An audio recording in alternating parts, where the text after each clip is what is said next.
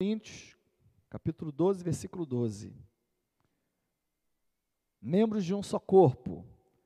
Ora, assim como o corpo é uma unidade, embora tenha muitos membros e todos os membros, mesmo sendo muitos, formam um só corpo, assim também com respeito a Cristo. Amém? Queridos, é o seguinte, é, falando bem francamente com os irmãos, a igreja, ela é uma instituição imperfeita, porque ela é formada de pessoas imperfeitas. Você já parou para pensar sobre isso? A gente sabe disso, teoricamente pelo menos, mas na prática, Muitas vezes nós nos achamos perfeitos e cobramos perfeição das pessoas que compõem a igreja. Então, a igreja, entenda uma coisa, ela é uma instituição que ela está inacabada. Sabia disso? A palavra de Deus diz que no final dos tempos, a igreja é tratada como noiva de Cristo. E assim como uma noiva, ela precisa se preparar para chegar até diante de seu noivo, a igreja de Cristo também está sendo preparada. Eu não estou dizendo aqui que todo ajuntamento que se diz igreja é igreja. Gostaria de poder dizer isso, mas eu não posso, porque para ser igreja de Cristo, tem que ter como pilar o Senhor Jesus e como segundo pilar a palavra do Senhor Jesus, que é a Bíblia. Então, se você tem um ajuntamento que não tem o Senhor Jesus como pilar e não tem a palavra de Deus como pilar, então não é, não é igreja. E se não é igreja, não foi deixada por Cristo. Então, isso é preciso que fique bem claro, tá bom? Mas, meus irmãos, a igreja, ela é uma instituição, como eu falei, que ela está em mudança, ela está em atualização, ela está em reciclagem, mesmo porque as pessoas estão em reciclagem, as pessoas estão mudando. Nunca a palavra de Deus, mas as pessoas sim. E tem mais um detalhe importante, meu querido. Essa igreja imperfeita, formada de pessoas imperfeitas, é que o Senhor Jesus escolheu para cumprir uma missão nessa terra. E talvez você esteja pensando assim, mas o Senhor trabalha com pessoas imperfeitas? O Senhor trabalha com coisas que são imperfeitas? Meu querido, vamos começar essa história desde o princípio. O Senhor criou Adão e Eva. E Adão pecou, portanto era imperfeito. Mesmo o primeiro dos patriarcas, que foi Abraão, o Senhor chamou Abraão e Abraão era cheio de defeitos. Semana passada eu disse que ele era um homem de fé, uma fé impressionante. Mas isso não isentava ele de ter muitos defeitos. Para vocês terem uma ideia, na caminhada dele, quando ele chegou em Gerar, Abraão ficou com medo de ser morto para que a, o, os homens daquela terra ficassem com a esposa dele, porque a esposa dele, Sara, era muito bonita, diz a Bíblia. E ele, por ter medo, ele começou a falar que Sara era irmão, irmã dele. E não disse que ela era esposa. Olha o que o texto bíblico. E é, e é engraçado, né? Você pegar uma história dessa, Abraão, o pai da fé, fazendo uma coisa dessa. Você vê lá em Gênesis capítulo 20, versículos 1 e 2, a partir do versículo 1, fala assim: Abraão partiu dali para a região de Negueb e foi viver entre Cádiz e Sur. Depois morou algum tempo em Gerar. Ele dizia que Sara, sua, sua mulher, era sua irmã. Então Abimeleque, rei de Gerar, mandou buscar Sara e tomou-a para si. Certa noite, Deus veio a Abimeleque num sonho, ele disse: Você morrerá. A mulher que você tomou é casada, mas Abimeleque, que ainda não havia tocado nela, disse: Senhor, destruirias um povo inocente? Não foi ele que me disse, ela é minha irmã? E ela também não disse, ele é meu irmão?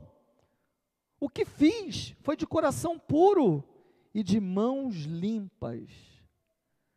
Então Deus lhe respondeu no sonho: Sim, eu sei que você fez isso de coração puro. Eu mesmo impedi que você pecasse contra mim, e por isso não lhe permiti tocá-la. Agora, devolva a mulher ao marido dela ele é profeta e orará em seu favor, para que você não morra. Mas se não a devolver, esteja certo de que você e todos os seus morrerão. É que Abraão mentiu, porque Sara era meia irmã dele. Mas ele omitiu o fato deles serem casados, então, de certa forma, foi uma mentira que ele fez. O rei toma a esposa dele por mulher e o cara amava Sara. Perceba que você vai ter textos na Bíblia que você vai ver Abraão demonstrando carinho para com Sara. O que demonstra que ele era extremamente apaixonado por Sara, mas o cara neste momento foi um borra-botas, né? Porque Sara é tomada por outro homem e ele fica quietinho. Deus interveio e ainda disse para aquele rei Abimeleque o seguinte: cara, devolve essa mulher para o marido dela e ainda peça para ele orar por você, porque senão eu vou te matar e vou matar todos os seus. Eu fico pensando, como é que Deus pode fazer uma coisa dessa e ter esse tipo de conversa com Abimeleque, sendo que quem levou ele a errar foi Abraão? Como que Deus pode trabalhar com tamanha imperfeição na vida de Abraão? Por que, que ele fez isso? Porque ele estava trabalhando na vida de Abraão. Meus irmãos, preste atenção. No nosso meio, o Senhor está trabalhando em muitas vidas. Vidas que talvez você olhe e você fale assim: poxa vida, mas essa pessoa não é aquele exemplo de perfeição. Sim, talvez essa pessoa seja como Abraão nesse momento.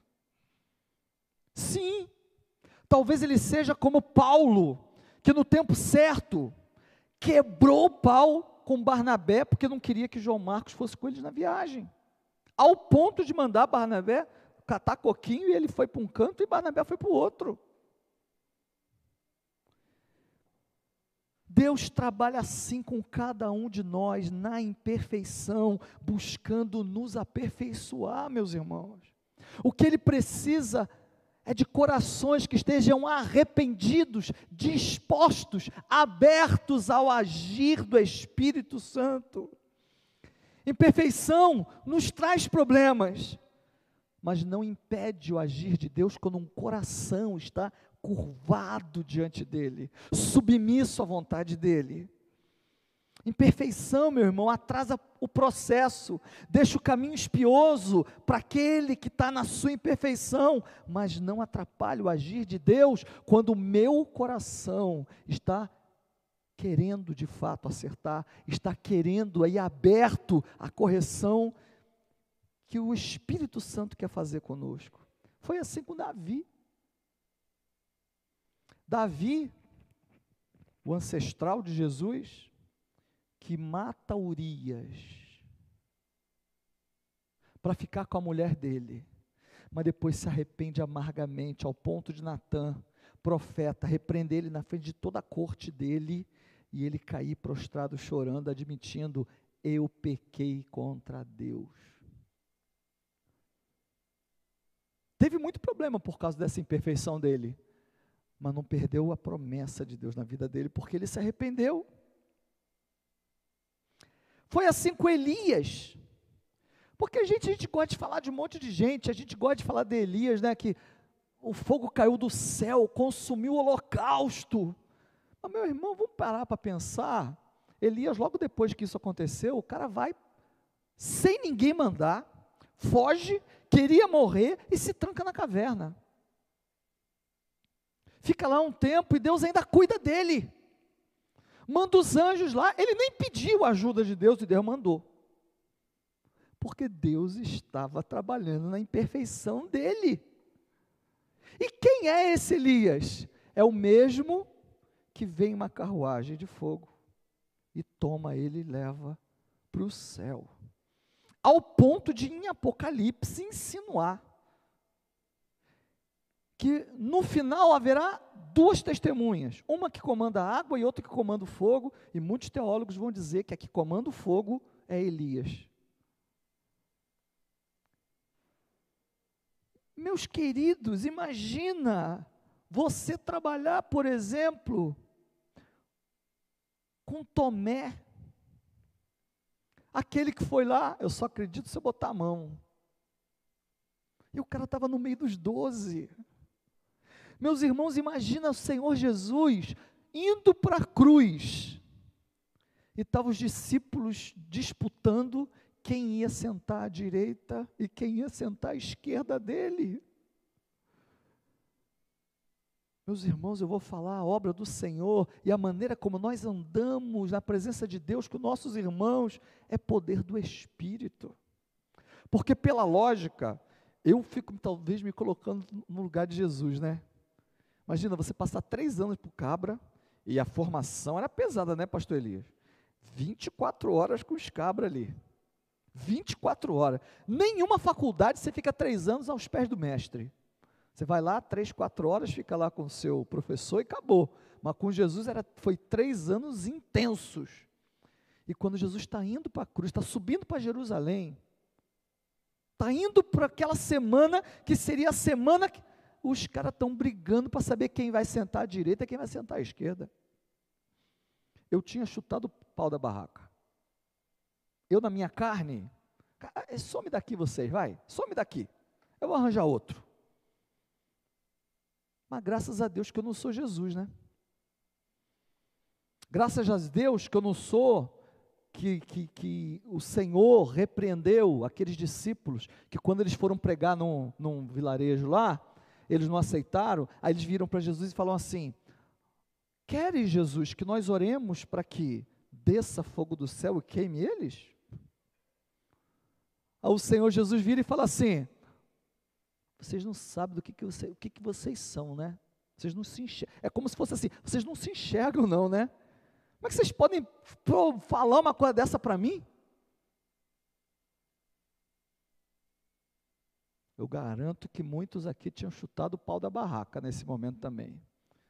Queima eles, Jesus. Queima eles. queima o povoado, não. Queima eles. Meu querido, a lista é grande de pessoas imperfeitas. Se estende por toda a Bíblia, em toda a Bíblia você vai achar gente ali imperfeito, que Deus está trabalhando no coração, porque a nossa relação com Deus não é por obras, mas é por fé.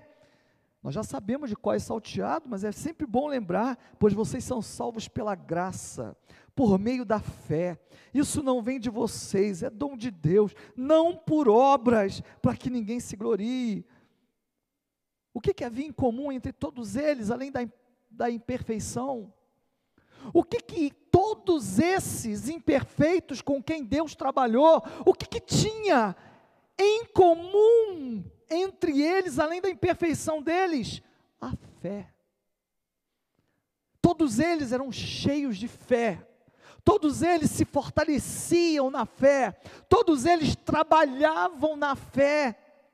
Então, meus queridos, se todos esses heróis da fé, os imperfeitos, a não ser Jesus, né, que não pecou, então por que, que as pessoas acham que a igreja tem que ser perfeita? Por que, que os crentes têm a ingenuidade de achar que a igreja vai ser perfeita. Porque o Senhor ele continua trabalhando seus planos no meio da imperfeição. Eu aqui sei as, as imperfeições das quais eu tento me livrar todos os dias. Eu aqui sei a guerra que habita em mim. Quando Paulo falou, o mal que quero, o bem que quero fazer não faço, o mal que não quero fazer faço. Miserável homem que sou, quem me livrará dessa carne? E aí, se você for lá olhar no nosso canal, você vai ver o que nos aguarda após a morte, né? E você vai ver aquela série de pregações lá, você vai ver por quê que Paulo falou isso. Mas assim como Deus usou e aperfeiçoou os heróis da fé que eram imperfeitos, para prosseguir com seus planos, assim também Ele usa e aperfeiçoa a igreja, uma igreja que é imperfeita, para avançar nos planos que Ele tem nesta época. Porque aquela igreja lá, primitiva, ai, eu queria que a nossa igreja fosse como a igreja primitiva. A igreja primitiva era aquela igreja que viveu há dois mil anos atrás e que perdeu bens e que viu entes queridos sendo mortos nas covas dos leões. Eu tenho certeza que a maioria de nós que estamos no tempo da Nutella, né? Nós não suportaríamos isso aí.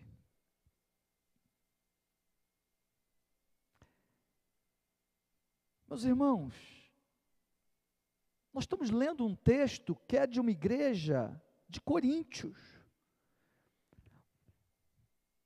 que só por ser uma igreja corintiana, ela já tem potencial de problema.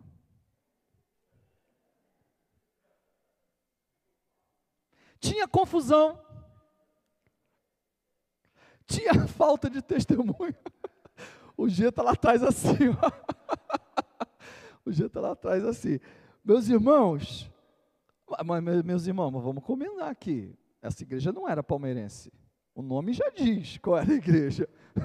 ok? O nome já diz. Mas, ó, se você ler esse texto, você vai perceber o quanto aquela igreja era imperfeita. Tinha confusão, tinha falta de testemunho na hora da ceia, na hora da ceia, que você fica aqui bonito, tá, tá bom, você queria fazer parte daquela igreja? Beleza, meu irmão. Aquela igreja era assim, no dia da ceia, cada um levava a sua comida. Enquanto uns num canto faziam uma mesa bonita e enchiam um bucho, lá naquele canto ficavam os que passavam fome dentro da igreja. Naquela igreja, enquanto uns bebiam água na hora da, da ceia, outros se embriagavam dentro da igreja. Nessa igreja tinha divisão. Uns diziam que eram de Paulo, outros diziam que eram de Apolo. Nessa igreja, tudo era permitido, ao ponto de Paulo ter que falar assim: tudo me é permitido, mas nem tudo convém. Tudo me é permitido, mas eu não me deixarei ser dominado por nenhuma dessas coisas. Mas Paulo estava lá corrigindo. Meu irmão, enquanto Paulo estava corrigindo aquela igreja, eu acho que se eu fosse pastor daquela igreja, eu tinha renunciado e ido viver minha vida. Mas Paulo, naquela igreja, ele estava lá corrigindo, ele estava lá orientando, ele estava lá tentando resgatar aquelas pessoas do pecado, para que eles deixassem todas aquelas coisas a fé dele era de que aquela igreja imperfeita fosse aperfeiçoada pela palavra e pelo Espírito Santo. E é por isso que ele vai falar que a palavra mata, mas o Espírito vivifica. Porque ele confiava na ação do Espírito no meio da igreja, e é nesse contexto que ele vai falar no versículo 12 que nós começamos a ler. Ora, assim como o corpo é uma unidade, embora tenha muitos membros, e todos os membros, mesmo sendo muitos, formam um só corpo, assim também com respeito de Cristo. Nesse contexto, ele diz que nós somos membros diferentes, cada um de nós, diferentes até em nossas imperfeições, Mas ele está dizendo que é somente juntos que nós nos tornamos corpo de Cristo. Ou seja, só juntos é que nós estamos conectados com a cabeça. E essa é a desgraça de muitas pessoas hoje. Não entendem que quem não tem parte no corpo, não tem parte na cabeça. E essa é a tristeza daquilo que nós temos vivido hoje.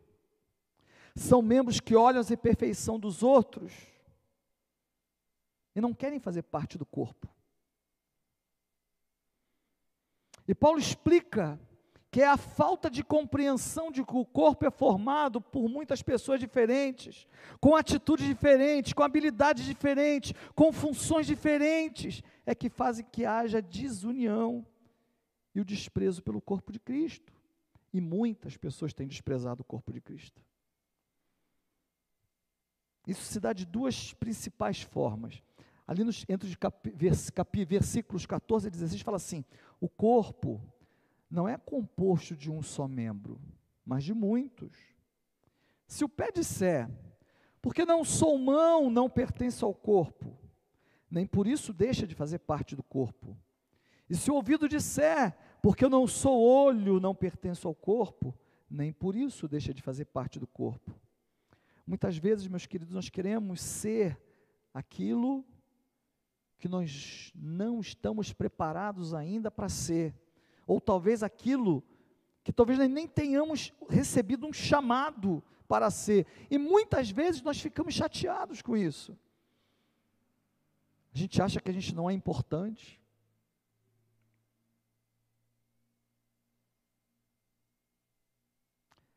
A gente começa a achar que nós não somos membros. Eu lembro que eu estava numa igreja e eu era segundo professor de uma classe de escola bíblica. Só que o segundo professor, ele estava ali para aprender e ele estava ali para o dia que o professor faltasse, ele poder cobrir. E quantas vezes, meus irmãos, eu estava ali sentado e via aquele professor falando maior, as maiores barbaridades. E eu tinha que aguentar ali, ó. Porque não era meu tempo ainda. Fui reclamar com alguém que era diretor da IBD tal. Poxa, mas ele está falando muita besteira tal. Não posso fazer nada. E eu tinha que engolir aquele sapão e ficar lá como segundo professor. Em um ano, talvez eu tenha dado uma ou duas aulas naquela classe. Nessa igreja de Corinto, tinha pé querendo ser mão. E por não ser mão, estava achando que não fazia parte do corpo. Mas, meus irmãos, preste atenção, o que, que a mão pode fazer sem o pé? Ela pode ficar sobrecarregada. Porque quem não tem o pé, vai ter que andar se arrastando com as mãos.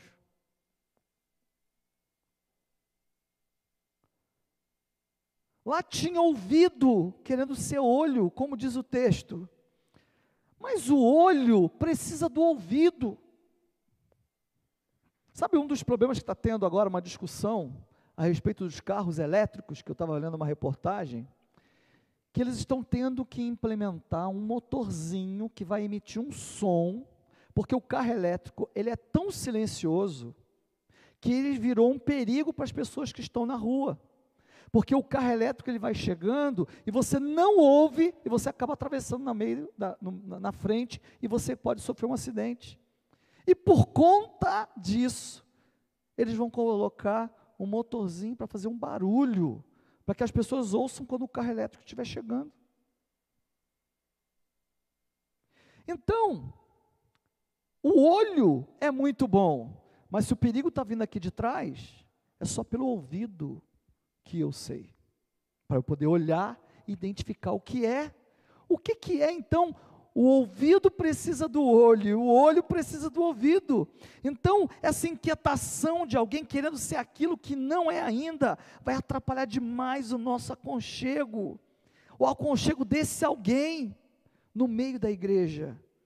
E muitos vão abandonar a igreja por conta disso. Só que tem o contrário também. Versículos 22, 21 e 22 fala assim: O olho não pode dizer à mão, não preciso de você. Nem a cabeça pode dizer aos pés: Não preciso de vocês. Pelo contrário, os membros do corpo que parecem mais fracos são indispensáveis. Olho achando que não precisa da mão. Naquela igreja, tinha gente se sentindo tão importante, tão nobre no seu serviço, que achava que podia dispensar os outros. E, gente, seja por que motivo for, quem se afasta do corpo, se afasta da cabeça, que é Cristo.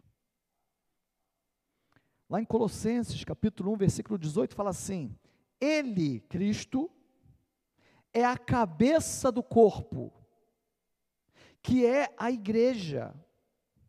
O corpo é a igreja. É o princípio e o primogênito dentre os mortos, para que em tudo tenha supremacia na igreja.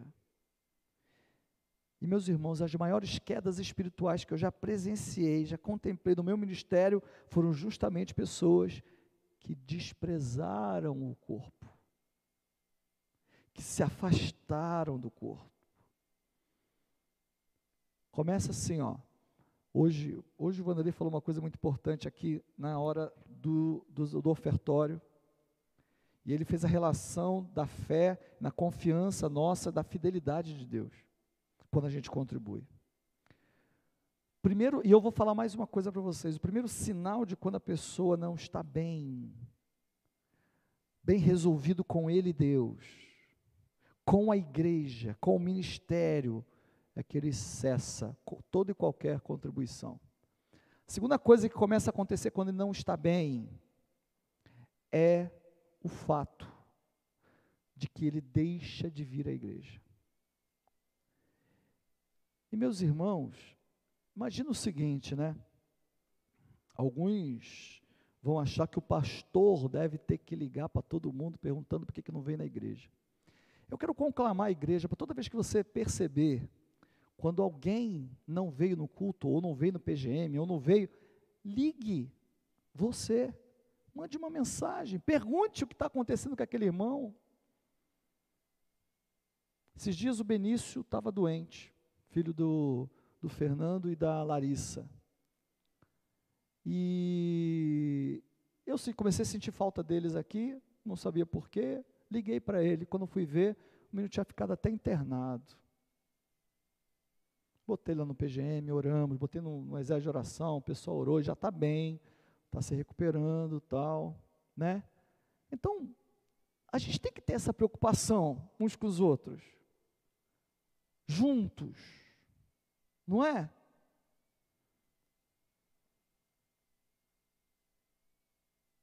E essas coisas, porque vamos pensar aqui comigo, tá? Vamos ser sinceros. As pessoas costumam dizer o seguinte: não, eu estou indo na igreja, mas eu estou bem com Deus. Eu fico pensando, se você não vem na casa de oração, no lugar onde a gente compartilha a palavra de Deus, eu caio entre no meu lado. Eu fico desconfiado. Será que em casa ora? Será que em casa lê a palavra? Ontem, essa semana, eu tive duas contemplações da alegria de dois vizinhos meus que estão assistindo uma série que fala sobre Jesus Cristo. Depois eu vou querer até que eles me passem para que eu compartilhe no grupo da igreja. De estar tá assistindo uma série bíblica sobre o Senhor Jesus.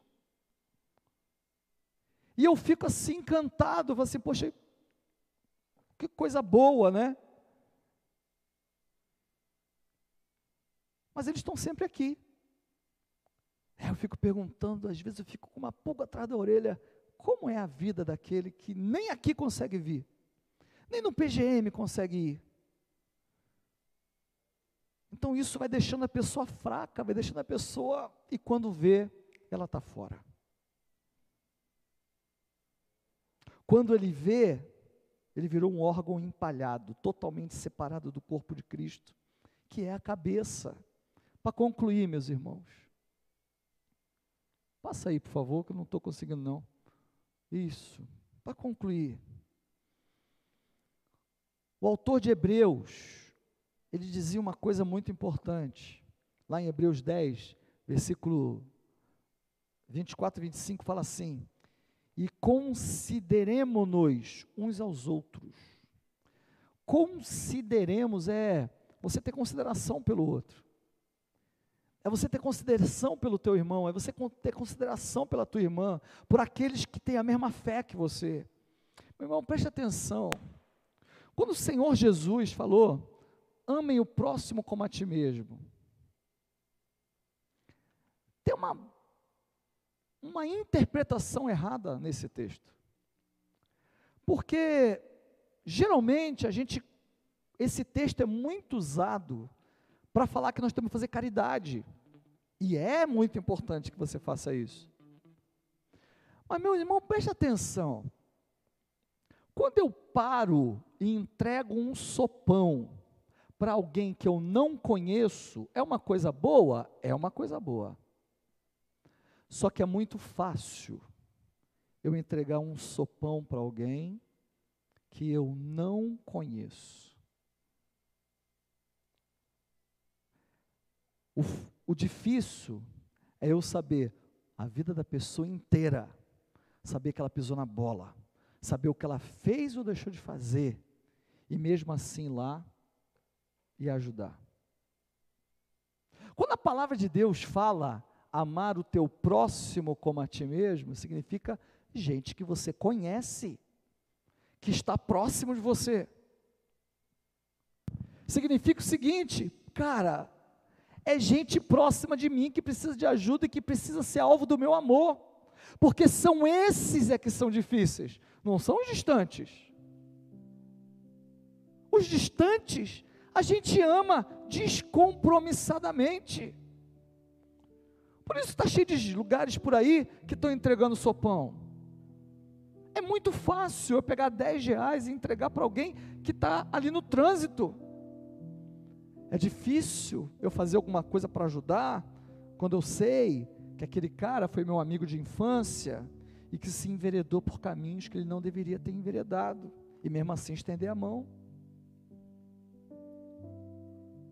Então, se tem um lugar que eu preciso exercer o amor, são aqueles que estão mais próximos da gente, e isso inclui a igreja.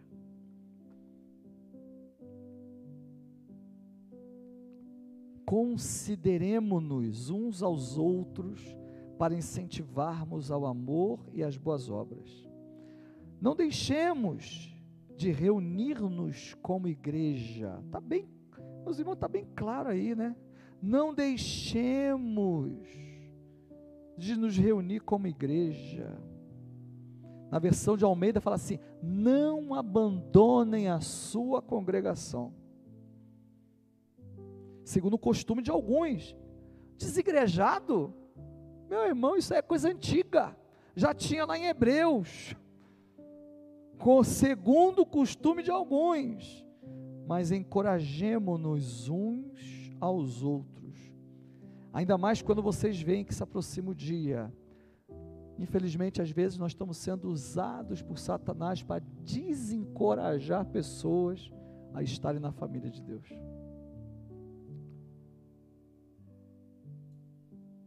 Desigrejados, meus irmãos, estão fora do corpo. Esse negócio de, ah, eu sou crente não praticante. Isso não existe, meu irmão. Sou católico não praticante. Isso não existe, meu querido. Isso não existe porque nós fomos convidados a ter uma fé que age, uma fé que tem ação, nós temos uma missão, ir por todo mundo, pregar o evangelho a toda criatura. Como é que você pode ser não praticante? Hebreus capítulo 10, versículo 26 e 27 já está ali já, né? Olha que ele continua falando, quer dizer, ele começa falando no 24 e 25, ele não está aqui. 24, consideremos uns aos outros para incentivarmos o amor e as boas obras. Não deixemos de reunir-nos como igreja, segundo o costume de alguns, mas encorajemos-nos uns aos outros, ainda mais quando vocês veem que se aproxima o dia. Aí depois ele continua nesse texto que está aí. Se continuamos a pecar deliberadamente, depois de recebermos o conhecimento da verdade, já não resta sacrifício pelos pecados, mas tão somente uma terrível expectativa de juízo e de fogo intenso que consumirá os inimigos de Deus. Quem rejeitava a lei de Moisés morria sem misericórdia pelo depoimento de duas ou três testemunhas. Quanto mais severo castigo julgam vocês, merece aquele que pisou aos pés do Filho de Deus, que profanou o sangue da aliança pelo qual ele foi santificado e insultou o Espírito Santo da graça? Pois conhecemos aquele que disse: A mim pertence a vingança, eu retribuirei. E outra vez o Senhor julgará o seu povo. Terrível coisa cair nas mãos do Deus vivo. Lembrem-se, nos primeiros dias, depois que vocês foram iluminados, quando suportaram muita luta e muito sofrimento. Algumas vezes vocês foram expostos a insultos e tribulações. Em outras ocasiões, fizeram-se solidários com os que assim foram tratados. Vocês se compadeceram dos que estavam na prisão e aceitavam alegremente o confisco dos próprios bens pois sabiam que possuíam bens superiores e permanentes. Por isso, não abram mão da confiança que vocês têm, ela será ricamente recompensada. Vocês precisam perseverar, de modo que, quando tiverem feito a vontade de Deus, recebam o que Ele prometeu, pois em, pois em breve muito em breve. Aquele que vem virá e não demorará, mas o justo viverá pela fé. E se retroceder, não me agradarei dele. Nós, porém, somos dos que não somos dos que retrocedem e são destruídos, mas dos que creem e são salvos. Amém? Sabe o que ele está falando aqui em outras palavras, na versão Márcio Nascimento? Cara, vocês quando se converteram, vocês suportaram tanta coisa, vocês fizeram sacrifícios, vocês entregaram seus bens, vocês viram pessoas sofrendo por amor a Cristo, mas agora, no meio da igreja, vocês não suportam a imperfeição que faz vocês, e por isso vocês têm se afastado dela. Em outras palavras, é isso que ele está falando. Quando você lê a partir do versículo 24. Meus irmãos, eu não sei porque que o Senhor deseja, desejou que eu compartilhasse essa palavra com os irmãos.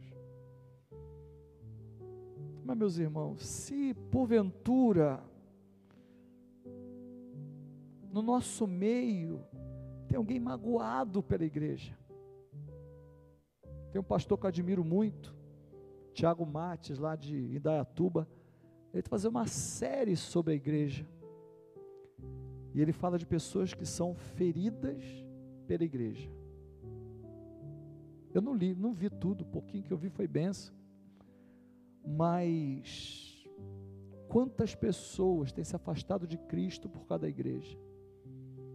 Talvez nós mesmos já tivemos essa experiência de nos afastar. Eu lembro de uma igreja que eu fiquei muito triste com aquela igreja. E hoje, com os olhos que eu tenho hoje, eu vi que foi uma besteira muito grande da minha parte.